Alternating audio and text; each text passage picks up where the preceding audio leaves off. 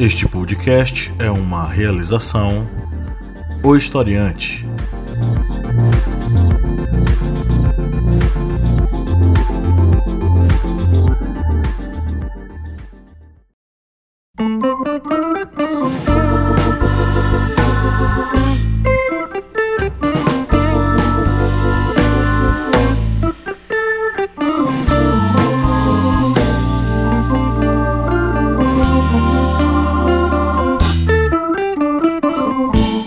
Historiantes! Bem-vindos mais uma vez ao seu podcast sobre as ciências humanas. É o podcast do Historiante. No programa da segunda-feira, que é a Minipédia, com, sempre com algum assunto, conteúdo histórico para a gente refletir aqui. Eu sou o professor Pablo Magalhães e aqui comigo está o senhor Kleber Roberto. E aí, pessoal, beleza? Estamos aqui mais uma vez para analisar um conteúdo histórico bacana. E dessa vez a gente está envolto aí com um sucesso do cinema hollywoodiano. Na verdade, não é hollywoodiano, é um filme inglês é, que tem tudo para levar várias estatuetas do Oscar. Nós assistimos e, particularmente, eu gostei muito. O que, é que você achou, Kleber? Foi um filme muito bom e, principalmente, surpreendeu muito pela forma de gravação. É isso aí, nós estamos falando sobre o fantástico filme 1917 uma obra fantástica feita né, com o estilo de filmagem da, do plano sequência, que algumas pessoas ficam meio tontas, meio perdidas, mas é uma coisa interessante porque o filme foi gravado para durar como se ele durasse né, um, um dia, uma passagem de dia é, na vida daqueles soldados. Bom, mas antes de a gente entrar no conteúdo do nosso programinha, vamos para os nossos recadinhos bem rápidos, tá? Primeiro, se você curte e acompanha o nosso conteúdo, considere ser um apoiador, isso vai nos ajudar e muito para manter esse projeto. Vá no apoia.se barra historiante e contribua a partir de R$ reais. Esse valor garante sua participação no grupo secreto no Facebook, é, onde você tem acesso a muito conteúdo exclusivo é, podcasts exclusivos, programas exclusivos, vídeos exclusivos, mini cursos exclusivos que a gente produz apenas para os apoiadores. Além disso, você ainda participa do nosso sorteio mensal de livros. Nós temos parcerias com algumas editoras acadêmicas e vários livros de história, literatura, filosofia, política. Então você participa do sorteio mensal. Todo mêsinho né, tem um sorteio e você pode ser o contemplado da vez. É, corre porque as vagas são limitadas. Mentira. as vagas são ilimitadas. Então, considere ser um apoiador. Além de nos ajudar, você tem direito a todas essas recompensas, né? Olha só que bacana. apoia.se barra historiante. Baixe nosso aplicativo na Play Store. Por enquanto, ele é, está disponível apenas para os usuários Android. É, é um aplicativo para aprendizagem de história, filosofia e sociologia, com muito conteúdo lá bacana para você estudar onde você quiser, tá? Por exemplo, você pode estudar com nossas aulas em áudio, né, com vários assuntos aí da história, da filosofia, da sociologia, é, colocar o fonezinho de ouvido e ir escutando no caminho da escola, no caminho do trabalho, no ônibus, no metrô, é, liga no rádio do carro, né, parelha com o Bluetooth ou então liga no USB lá no carro e escuta lá no, no carro, enfim, onde você quiser você pode escutar os nossos podcasts, nossas aulas de resumo lá do aplicativo. Lá você também cards de resumo, né, com os principais conceitos e características dos conteúdos de ciências humanas. Você tem os simulados para você testar seu aprendizado. Você tem as nossas apostilas, onde você pode ir lá conferir alguns conteúdos, fazer a leitura básica e muito mais, né? Além de poder receber as nossas atualizações de podcasts primeiro lá, porque quem tem o aplicativo recebe a primeira notificação das nossas atualizações. Então, não perca tempo, baixe nosso aplicativo e aproveite para começar a caprichar nos seus estudos logo no início desse ano. Conheça também a família Historiante de podcasts. Além deste aqui, o Historiante, você tem o podcast Correspondente de Guerras, a voz que narra os principais conflitos ao redor do mundo, e o podcast das Arretadas, com vozes, olhares e perspectivas femininas e feministas sobre assuntos sociais. Seja nosso aluno, acesse o historiante.com.br e matricule-se em nossos cursos online, todos eles, numa plataforma online de educação, 100% com aulas online, apostilas em PDF, simulados, enfim, todo um acompanhamento através da nossa plataforma online de estudos. Além disso, você tem, ao final do curso, o certificadozinho de 30 horas acadêmicas. Aproveita e vai lá.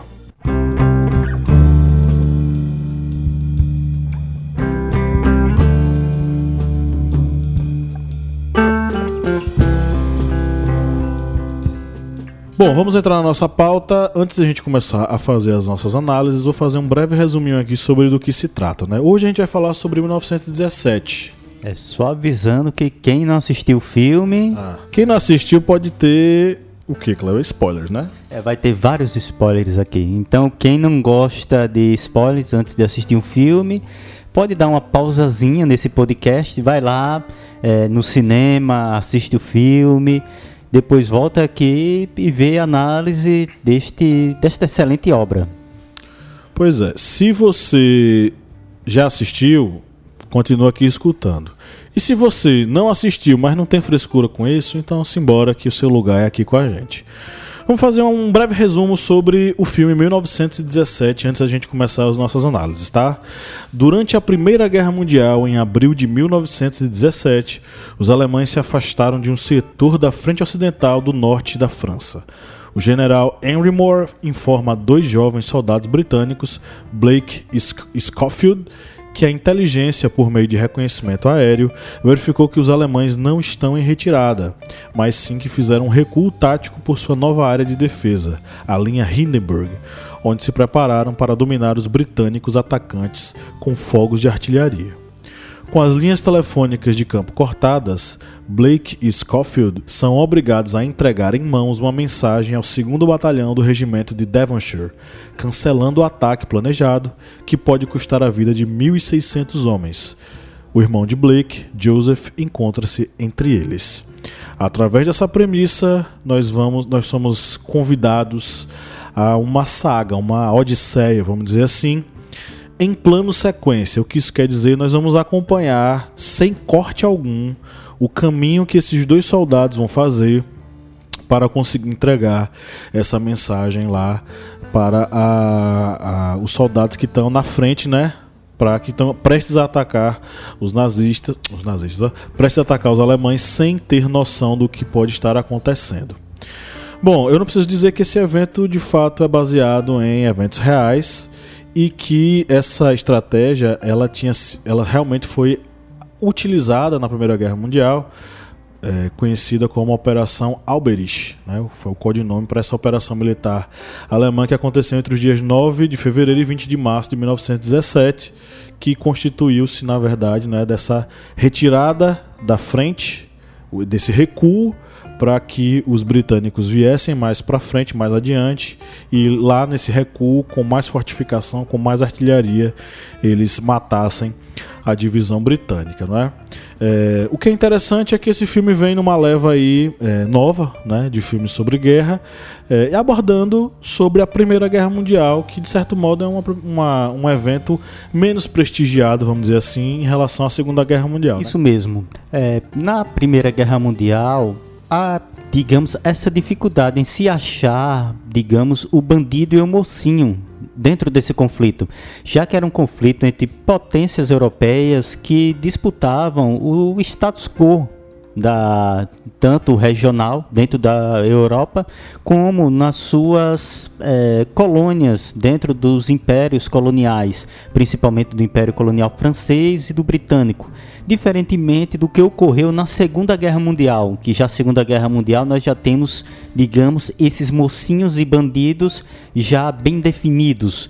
É, temos Hitler, Mussolini, principalmente Hitler, com a questão é, do extermínio de judeus, da tentativa de escravizar eslavos, russos, ou seja, já está bem definida a ideia de um bandido e dos mocinhos que seriam os aliados soviéticos, britânicos, norte-americanos que estavam literalmente lutando pela sobrevivência, lutando é, para derrotar Hitler, esse que seria um homem que tentaria escravizar o mundo. E o cinema, como todos sabem, ele se aproveita dessa digamos, facilidade histórica de ter um mocinho bandido para figurar dentro de um filme. Coisa que da Primeira Guerra Mundial já vai ser mais complicado de se definir essa, digamos, essa é, dualidade entre o bem e o mal. É, é o, o, próprio conflito, né? Ele é um conflito, um conflito que você não consegue identificar esses mocinhos ou bandidos, né? Por quê? A Primeira Guerra Mundial é o final de uma era de impérios com é, grandes impérios crescendo e utilizando-se do seu poderio para conquistar novos espaços, né? A África foi dividida nesse contexto, ela foi toda fatiada entre esses grandes impérios europeus. A Ásia não foi diferente em relação a isso, e as Américas também, só que nas Américas o processo ele foi um pouco diferente porque já existia uma, uma já existiam estados independentes e essa dominação ela não foi uma dominação territorial direta, foi uma dominação mais comercial, uma dominação mais ideológica. Enfim, é, o, esses, essas, esses grandes impérios europeus eles foram inchando e crescendo através dos conflitos e até o momento em que chegou o, o, o grande conflito onde a, cada império queria mostrar quem era o maior. Né? É, aliança, é, é, é, necessário também falar que nesse momento alianças foram estabelecidas no final do século XIX que acabaram criando uma espécie de teia de aranha né, tudo conectado, né, pactos que foram estabelecidos entre é, franceses e russos, entre alemães e austríacos, entre britânicos e alemães, entre, enfim, as várias conexões que foram estabelecidas, as várias alianças que foram estabelecidas e o o, e culminando com o assassinato do é, Francisco Ferdinando. O assassinato de Francisco Ferdinando, diferente do que muita gente diz, não foi o motivo pelo qual a guerra foi declarada. Ele foi a desculpa ou o primeiro dominó que caiu no início da série que avassalou aí toda a Europa e todo mundo, né? É isso mesmo. E aí nós, devido a essa rede de alianças entre essas potências europeias, quando houve a declaração de guerra entre a Sérvia, o Império Austro-Húngaro e a Sérvia, a Alemanha se aproveitou para se para também influenciar é, essa aliança que eles tinham com a e com o Império Austro-Húngaro, a França já tinha pactos de defesa e de solidariedade militar junto com o Império Russo. O Império Russo já tinha com um pacto também com os sérvios, ou seja, tinha essa teia de é, alianças que fez com que a Europa e, logicamente, dos impérios, as zonas coloniais destes impérios também fossem arrastados para esse grande conflito, que no primeiro momento foi conhecido como a Grande Guerra. Não, não era conhecido como a Primeira Guerra Mundial, e sim como a Grande Guerra, a guerra que vai acabar com todas as outras. E aí temos o desenrolar do conflito. Em é, 1914 temos a chamada Guerra de Movimento, que foi no momento em que a Alemanha ela invadiu a França e foi, a, foi até ser barrada na Batalha do Marne, da Batalha no Marne, nós temos outro momento dessa guerra de movimento que foi a corrida para o mar, onde franceses e britânicos tentavam flanquear os alemães e vice-versa. E eles foram é, avançando e cavando trincheiras desde a região ali próximo da, da Suíça até o Canal da Mancha. E foi exatamente nessa corrida em que se, digamos, desenhou-se essa zona de trincheiras essa terra que foi dividida é, entre os, franco, os franceses e britânicos, as forças franco-britânicas e os alemães. E essa terra que foi, digamos, retalhada por trincheiras, entre uma e outra existia a terra de ninguém. E durante o ano de 1915, 1916, 17, nós tivemos essa terra de ninguém literalmente como uma zona de morte, um, um cemitério a céu aberto. Onde aonde... nada nasce, onde tudo morre. Exatamente. Principalmente depois, no ano de 1916, que foi onde ocorreu as mais sangrentas batalhas da Primeira Guerra Mundial. Teve a Batalha de Verdun, a Batalha do Somme, a ofensiva Brusilov já aí foi lá para o lado do Império Russo contra os austro-húngaros, mas ali nessa zona ocidental, aonde se passa o filme 1917, foi onde se ocorreu -se as batalhas mais encarniçadas. Aí vocês vão pensar, não, 1916 terminou com batalhas sangrentas. Temos até um podcast no Correspondente de Guerras que narra a Batalha de Verdun é, que foi durou praticamente todo o ano de 1916. A Batalha do Somme também, entre britânicos e alemães, também teve mais de um milhão de, de mortos. Aí vocês vão pensar, tanta, tantas batalhas sangrentas não fez o ano de 1916 ser um ano mais tranquilo? Aí a resposta é não, porque é, principalmente franceses e britânicos que tinham um império colonial mais vasto começaram a pegar soldados do seu império colonial. Aí vocês vão ver em 1917 soldados canadenses, é, australianos, neozelandeses, indianos, no caso da, do Império Britânico, lutando na zona de trincheiras junto com os soldados britânicos, já que eles precisavam um de soldados. Tem um personagem no filme que é um um indiano. Um indiano que ele tá dentro do camburão lá do, do... quando o Scofield ele que é o que vai sobreviver, né, dos, dos dois rapazes, ele é resgatado por uma divisão que tá passando lá no local. É, e o dá, e dá carona para ele tem um indiano lá fazendo parte do grande império é, britânico. É interessante é, notar que a proposta do filme é mostrar também que é, existe uma divisão clássica em dois momentos da Primeira Guerra Mundial. A divisão entre guerra de movimento, guerra de, de movimento e guerra de posição, aonde existe aí as trincheiras, né? Só que aí fica aquela coisa, né?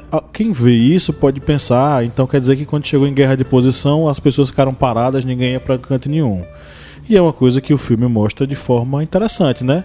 Mesmo nesse momento que se convencionou a chamar de guerra de posição, mesmo que se combatessem trincheiras, as batalhas continuaram sendo travadas, os movimentos continuaram sendo feitos. É, a diferença talvez seja porque a, o, o, as posições conquistadas elas fossem é, um espaço territorial menor do que na primeira fase na guerra de movimento, né? Isso mesmo, porque quando se estabeleceu-se as trincheiras, os oficiais ainda tinham a ideia de uma guerra praticamente napoleônica, em que ondas humanas eles iriam conseguir tomar as posições inimigas, mas as posições inimigas já eram é, tanto preparadas com arame farpado para deter o avanço das tropas, metralhadoras, é, artilharia e a artilharia é um ponto bem interessante dentro desse contexto da Primeira Guerra Mundial e que passa também a pessoa assistindo o filme ver essa questão da artilharia quando os soldados, é, quando os dois personagens eles cruzam a zona de trincheiras alemã, passam as trincheiras alemãs, eles vão para uma área que está cheio de cápsulas de artilharia já deflagradas, já detonadas e passa por vários canhões. E na Primeira Guerra, a artilharia foi quem mais matou na guerra. Porque sempre quando vemos os filmes mais antigos, Primeira Guerra Mundial, sempre tem aquela noção ah, da, do arame farpado, da metralhadora matando centenas de soldados. Mas a artilharia é que foi responsável pelo grande número de mortos. Cerca de 70% dos soldados que morreram na Primeira Guerra Mundial foram por causa da artilharia. E esse é um trecho que ele passa no, no filme, é um trecho que é rápido, mas que mostra esse poder da artilharia, porque são pilhas e pilhas de, cápsulas deflagradas da artilharia. É, chega até o absurdo, né? Beira o absurdo, montes de, de, de cápsulas e é. tal. É, eu acho também interessante como eles retrataram, é, e você acabou comentando isso aqui antes da gente de começar a gravação, é, a representação das cidades destruídas, né? Porque se, é, muitas pessoas têm mais a lembrança de, de ter visto ah, fotografias de cidades destruídas na Segunda Guerra Mundial. Mas a Primeira Guerra Mundial já marca um choque na relação do que pode ser atingido na, na, na guerra, né? Porque anterior à Primeira Guerra Mundial você vai ter aquela ideia de que a guerra moderna é aquela guerra com local marcado, horário marcado, aonde você não, não trabalha para subjugar 100% o adversário, mas capturar, inutilizar e ele se render para você. É a batalha clássica no campo de, Isso, de batalha mesmo. A batalha moderna. Já essa não, essa não trabalha mais com essa ideia. E inclusive quem os generais que entraram na guerra com essa ideia, eles quebraram a cara. Foi. Porque chegaram a, numa realidade totalmente distinta. Agora você não tem horário para começar ou para terminar. Se você dormir, o seu inimigo pode ir lá lhe matar tranquilamente, bombardear seu, seu território. Porque você tá deu bobeira, né? Aonde armas químicas foram utilizadas para matar boa parte das pessoas. Então você chega num outro momento onde cidades inteiras podem virar alvo de bombardeios e pessoas civis também podem ser colocadas como alvo, sequestradas, torturadas, estupradas, mortas. É, exatamente. É, quando falamos nesses filmes da Primeira Guerra Mundial, 1917 dá essa ênfase que pouca gente conhece, que várias vilas, cidades foram destruídas. A vila mesmo de Ypres, na, na Bélgica, ela foi totalmente arrasada durante a Primeira Guerra Mundial. Mas quando se fala Primeira Guerra Mundial, sempre se fica ali preso à zona de trincheiras. E é um detalhe também curioso dessas trincheiras, é, se você vendo o filme, como utilizou a fórmula do plano de sequência, ah, o soldado ele está ali correndo dentro, caminhando dentro da trincheira britânica e você vê o zigue-zague. E esse zigue-zague não era porque eles ah, embateram numa rocha, acharam um buraco, não.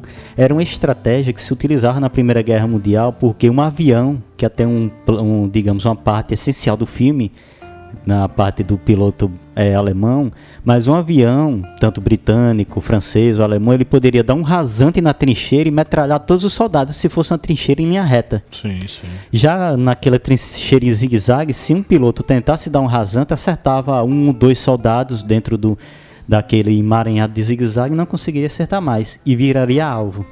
É, é interessante que você falou da, da trincheira e dá para notar a diferença das trincheiras, né? Na verdade, dá para você entender como é que funciona a trincheira, porque a primeira cena principalmente mostra muito bem isso, né? Eles vão caminhando e aí você vai ver onde é que os cabas dormem. Os caras dormem, pelo menos do lado britânico, né? Rente a, a trincheira aqui de um lado, né? Todos eles bem aquela coisa bem apertadinha. E aí você vai ter muita lama, muita, enfim, a, a, a, estrutura da trincheira ela não é feita para lhe gerar conforto, é para lhe gerar, é, enfim, esconderijo. Mas é, ela toda organizada para que você tivesse os locais onde se, se deslocar, onde você fazer posicionamento para atirar, enfim. A trincheira alemã eu achei interessante porque ela era mais organizada. Inclusive tem a cena deles entrando lá num cômodo, né? O cara dizendo, ah, aqui dá para sair. Quando eles entram lá, eles veem que é um grande dormitório dos soldados, com beliches, com. Tem até uma cena que o rapaz senta, ele vira, ei, olha só pra cá. Ele senta no, na cama e a cama faz. Ela se mexe porque ela tem molas. Ele ficou surpreso com aquilo, né? Porque eles não tinham esse tipo de coisa. Já os alemães eles tinham. Então, é, até, até mesmo a preparação dos alemães para isso era superior nesse momento, né?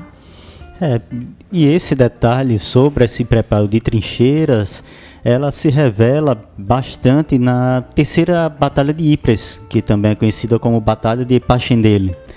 Já que os britânicos, num primeiro momento, eles têm um sucesso nessa batalha e conseguem tomar é, território dos alemães. Só que eles chegam num momento em que chegam em linhas alemãs que estão preparadas com bunkers, que são aquelas estruturas fortificadas de concreto. Ou seja, eles começam a chegar numa zona em que os alemães ele têm uma zona já preparada para aguentar disparos de artilharia, aguentar morteiros. E os britânicos, quando chegam nesse momento, já não conseguem mais avançar está o terreno também já totalmente destruído, é transformado em lamaçal, porque tem a chuva e tem os bombardeios, é só lama. E é exatamente o momento em que as tropas é, britânicas já não conseguem mais avançar. É o momento em que os alemães eles fazem um contra-ataque e começam a retomar o território conquistado nessa batalha de Passchendaele. É. Tem outra coisa interessante que é a, a questão da utilização dos aviões, né? É porque os aviões na Primeira Guerra Mundial, alguns generais consideravam que era só uma coisa recreativa, que não ia colar na, na guerra, né? E aí a gente vê os, os aviões já, enfim, tem a e cena lutando. do avião, lutando e tudo mais. É, os aviões eles foram fundamentais em várias batalhas da Primeira Guerra Mundial. Eles se apresentaram como armas fundamentais nas guerras do século XX, né? Para a questão dos bombardeios, a, o próprio, a própria é, finalização da Segunda Guerra Mundial foi com bombardeio. A gente está falando aí das duas bombas atômicas explodidas no Japão, mas o, o, os aviões surgem como uma ferramenta fundamental nas batalhas, né? É. E na Primeira Guerra Mundial, é, os aviões ainda tiveram, além desse papel militar, eles tiveram um papel também, digamos, de elevar o moral popular. Porque na, na Alemanha, Manfred von Richthofen, o Barão Vermelho, era um herói nacional. Os franceses também tinham seu herói nacional, os britânicos também, e todos eram da área da aviação. Era, digamos, a nova cavalaria é, do século XX ou seja, o piloto de avião que, der, que se tornava um mais, que tinha muitas vitórias em combates aéreos, se tornava um, é, um herói nacional e aquilo ajudava a levantar o moral da, da nação. Já que naquele momento um, os países eles estavam carentes, eles só vinham a derrota, derrotas, perdas de centenas de milhares de homens e nenhum, digamos, um momento de, de glória já que era uma guerra que quando começou os homens eles iam pensavam que era uma guerra rápida e ter medalhas, uma glória no campo de batalha, mas era só uma zona de trincheiras, a terra de ninguém e a morte. E de repente começou a aparecer uma pessoa que começou a se tornar herói nacional dentro daquela guerra e eram os pilotos. E essa coisa do achar que a guerra ia ser gloriosa e rápida, né? Os dois soldadinhos, personagens principais, eles têm um diálogo muito interessante sobre isso, sobre a questão da medalha, né? É. O Scofield tinha recebido uma medalha, né? Dentro dos conflitos, ele foi lá, batalhou e tal, ele recebeu uma medalha. O Blake fica é, muito animado, porque ele também quer uma medalha, ele quer ser reconhecido e tudo mais. Ele quer voltar para casa com a medalha no peito. E aí o Scofield ele, ele diz: Rapaz, é o seguinte, eu, eu troquei o, o, a minha medalha por vinho. Aí o Blake diz: Mas por que você fez isso? Você, você fez isso por quê? Qual o motivo? Aí ele: Eu fiz isso porque eu tava com sede. Porque no final das contas, o, o, o, para o Scofield aquilo ali não tinha glória alguma, né? O que aconteceu com muitos soldados, porque depois de o quê? Três anos de batalha, aquela batalha ali incessante e, e constante em 1917. Lembrando que ela não terminou em 1917, né? ela terminou em 1918. É, ele viu aquilo ali e disse: Rapaz, não tem glória nenhuma nisso aqui. Muitos soldados que foram achando que iam para a glória, muitas famílias que mandaram seus filhos pensando que eles estavam indo para a glória, agora pediam notícias e cartas, e as cartas pararam de, de, de, chegar. Né? Eu queria citar, por exemplo, o livro A Sagração da Primavera, do Modrix Extens, que tem, né, que fala um pouco sobre essa questão das cartas das pessoas. É, e da, da sensação de que aquilo era uma batalha gloriosa, mas que no final das contas ela não foi gloriosa para ninguém. Tem alguma sugestão de leitura para a galera que está nos ouvindo? Bem, eu tenho uma sugestão que é de John Kingham, que é um dos principais historiadores militares é, da atualidade, é, que é o livro História Ilustrada da Primeira Guerra Mundial, que ele não fica atrelado apenas às questões das, das estratégias militares, das batalhas, mas ele também se aprofunda sobre essa questão dessa adesão popular, das questões de cada nação, de estar participando naquele conflito, além de ter ilustrações da, do próprio conflito.